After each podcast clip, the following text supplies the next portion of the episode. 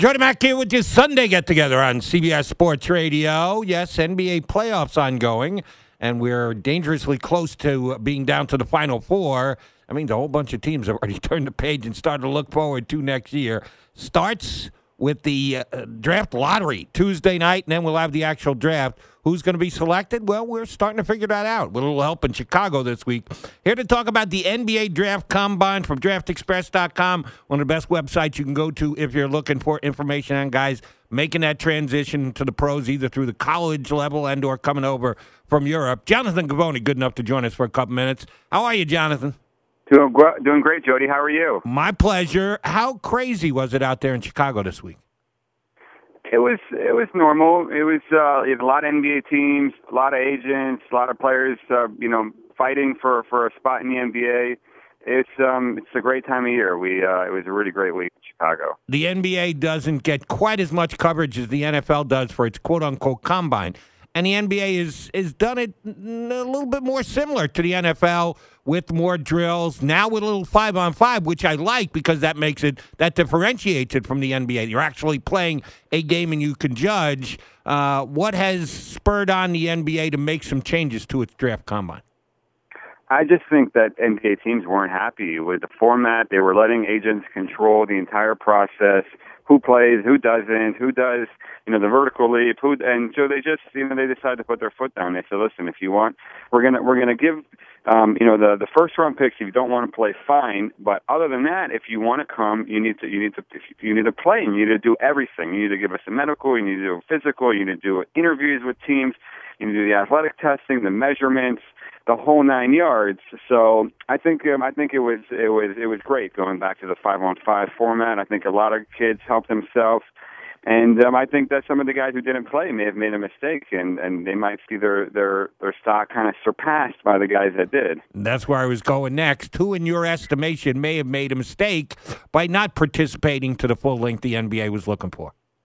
I think Cliff Alexander from Kansas, you know, he was kind of talking out of both sides of his mouth this week. On one hand, he told teams, I wasn't in a very good situation at Kansas. Um, you know, um, I should have played more. I should have had a bigger role. It, it, things weren't suited well for me. But then he has a chance to go out and, and prove that in the five on five, show exactly what kind of player he is. Decided not to participate. You know, so I think I think that was a mistake on his part, and a lot of teams were saying that you know, this guy, a lot of people thought he was the, the, the number two prospect in high school basketball after Jahlil Okafor. Now he's probably going to be a second round pick. And that's really unfortunate because we really have no idea, you know, if, like he's saying, he was in a bad spot. I think he, he should have showed that this week. How many players actually came into Chicago? Uh, well, there were 62, 63 players in Chicago. Only about half of them participated in the five on five. Fair enough. And how many of those who participated do you think actually helped their stock significantly? Uh, you mentioned half, so that means those are players that didn't, the guys who either believe, think, know they're going to be lottery picks, uh, top half of the first round, and the like. Who was a second rounder coming in who definitely jumped into the first round by their play? Well, I think Rakeem Christmas really, really helped himself. Had 20 points in the first game, 19 points in the second. He showed a little bit more versatility offensively than we saw from him at Syracuse. He really never took a single jump shot in four years at Syracuse. Came in this week, knocked down a bunch of mid-range jumpers. Um, just was very active and aggressive, rebounding, running the floor, playing good defense.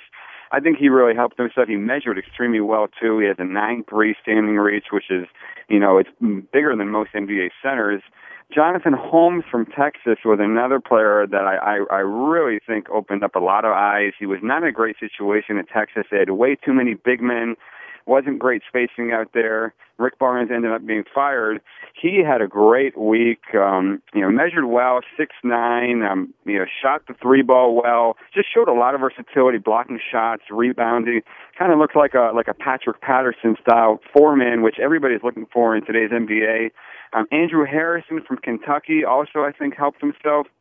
Really did a nice job of running his team, distributing um, I think he's got a chance to go in, in the late first round potentially. Um, I, I would uh, J.P. Tokoto from North Carolina. You know, he made a lot of noise about how he wasn't in a great situation. Um, he didn't uh, he didn't have a chance to develop over there.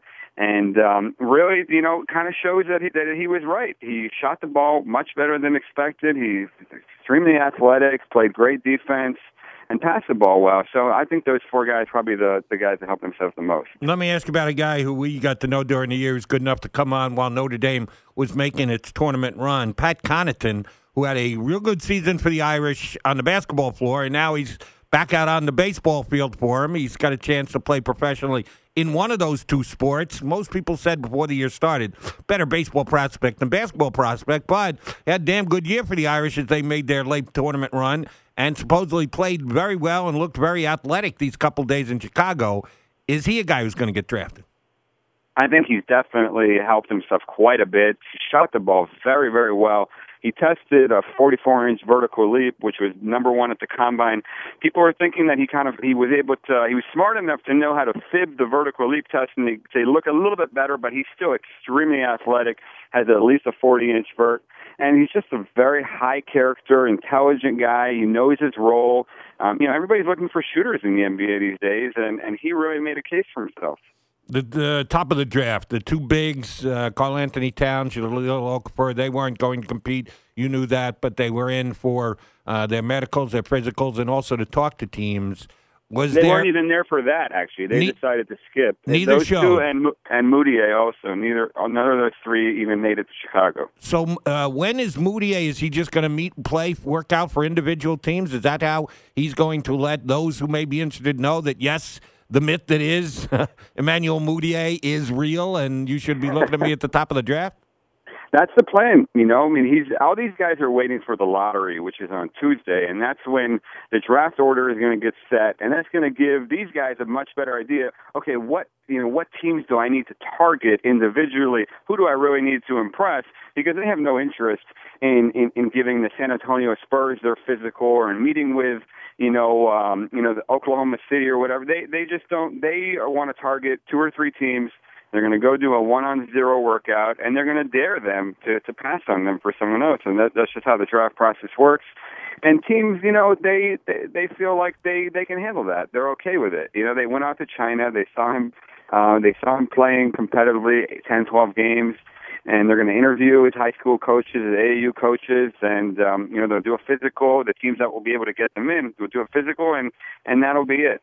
So that's um, that's the nature of the game right now. Jonathan Givony of DraftExpress.com has good a website prepping you for the NBA draft. As you're going to find, he was in Chicago all this week for the NBA draft combine. The lottery is coming up on Tuesday night. We'll know the official order of the top 14 picks, and then thereafter. Uh, Jonathan, one of you, uh, the things that I go to your site for every single year is your information on the European players who are coming over. Right now, you've got two and have had all year. You've been pretty consistent, moved them up and down a little bit in your mocks, but pretty consistent that uh, two European guys going to go in the first round. Where have Hezonja and uh, Postingus? I always mispronounce his name. Give me a hand here. Porzingis. Porzingis. Uh, how are they uh, not being involved in the, the combine? Uh, when are they working out? Are they moving up? They've got the European Championships and everything. Where do they sit? Have they made any movements on the board? Are you sticking with, yeah, they're the two that are going to come off the board in the lottery? So Porzingis um, was they secured a huge win today in Spain, and that means that they're staying in the first division. They were, you know, they were in the relegation zone all year, but they they scrapped their way out of it. Uh, so he's going to be over here pretty soon. His agency is having a pro day in Las Vegas on June 12th.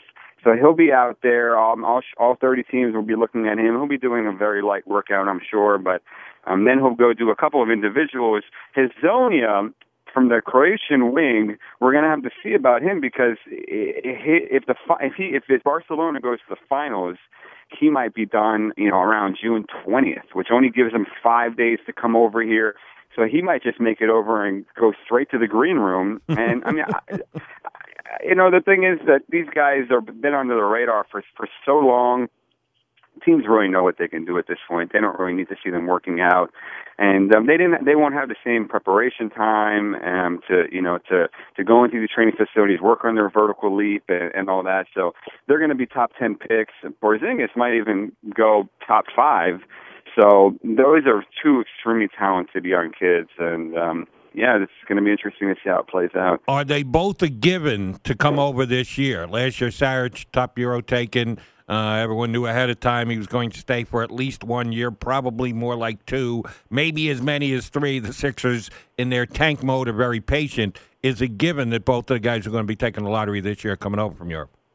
Yes, if it was up to them, absolutely. I mean, the the, the team that drafts him still needs to pay the buyout, but um, if it's up to them, there's no question. Hezonja, I think, is you know he's tired of Barcelona. They they've just kind of given up on developing him because they know that he's leaving, and that that hurts their ego.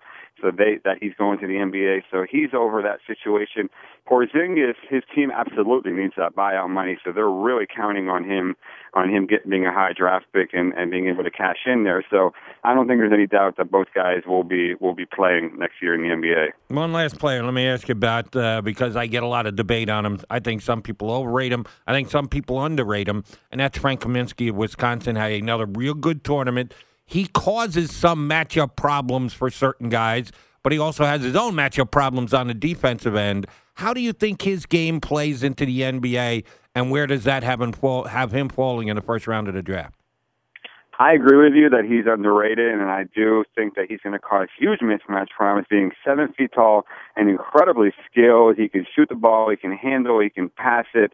Um, he's he's exactly what a lot of teams are looking for right now because he he just he caught your center is going to have to come out and guard him, which opens up the paint completely, and it's just going to create all kinds of mismatch problems. And he's not going to hurt you too much defensively. He's a solid rebounder and a solid defender, and uh, he really knows how to play. So I think he's going to be great. I think he's going to be end up going in that seven to twelve range and whoever's going to draft him is going to be very happy. He might not be an all star, but he's going to be a very important player for the next, you know, eight to ten years. Last thing, uh, was there a guy this week in Chicago that maybe you'd been touting? I'm sure you stay on top of everybody else's mock drafts. You guys kind of travel in the same circles, talk to the same scouts, show up at the combines and the workouts and the like.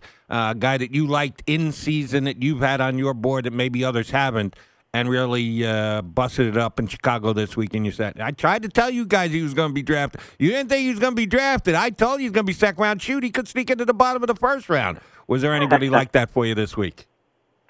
You know, there's really no secrets today in the NBA draft, and, and and really we just kind of you know try to try to predict it accurately. If teams don't like a guy, then that's that's their prerogative. I don't think that there were any shocking revelations. There are two guys that I really like um, as role players and as human beings that I think are going to end up sneaking their way into the NBA that people aren't super high on. I think that's T.J. McConnell from Arizona and Quinn Cook from Duke. These are two guys that between them won a ton of games, and they just came into the combine, ran a team, made open shots, um, made everybody else better, played their butt off on defense, and, and you know and and wowed people in the interview process. So I mean, these aren't going to be all stars, but I think that if you look at you know like a Matthew Dellavedova, Patty Mills, you know guys like that, I think that's what that's what you can expect from those two. Jonathan, great stuff. Uh, glad you had a good week in Chicago. We'll be checking out your site, draftexpress.com, all the way leading up to the draft. Always a pleasure, my friend. We'll talk to you before the draft actually comes down. Thanks for having me. That's Jonathan Givony of DraftExpress.com here with us on CBS Sports Radio. Jody Mac with you. Quick time out. We'll come back. We'll get the phones reopened 855 212 4227. Stay with us here on CBS Sports Radio.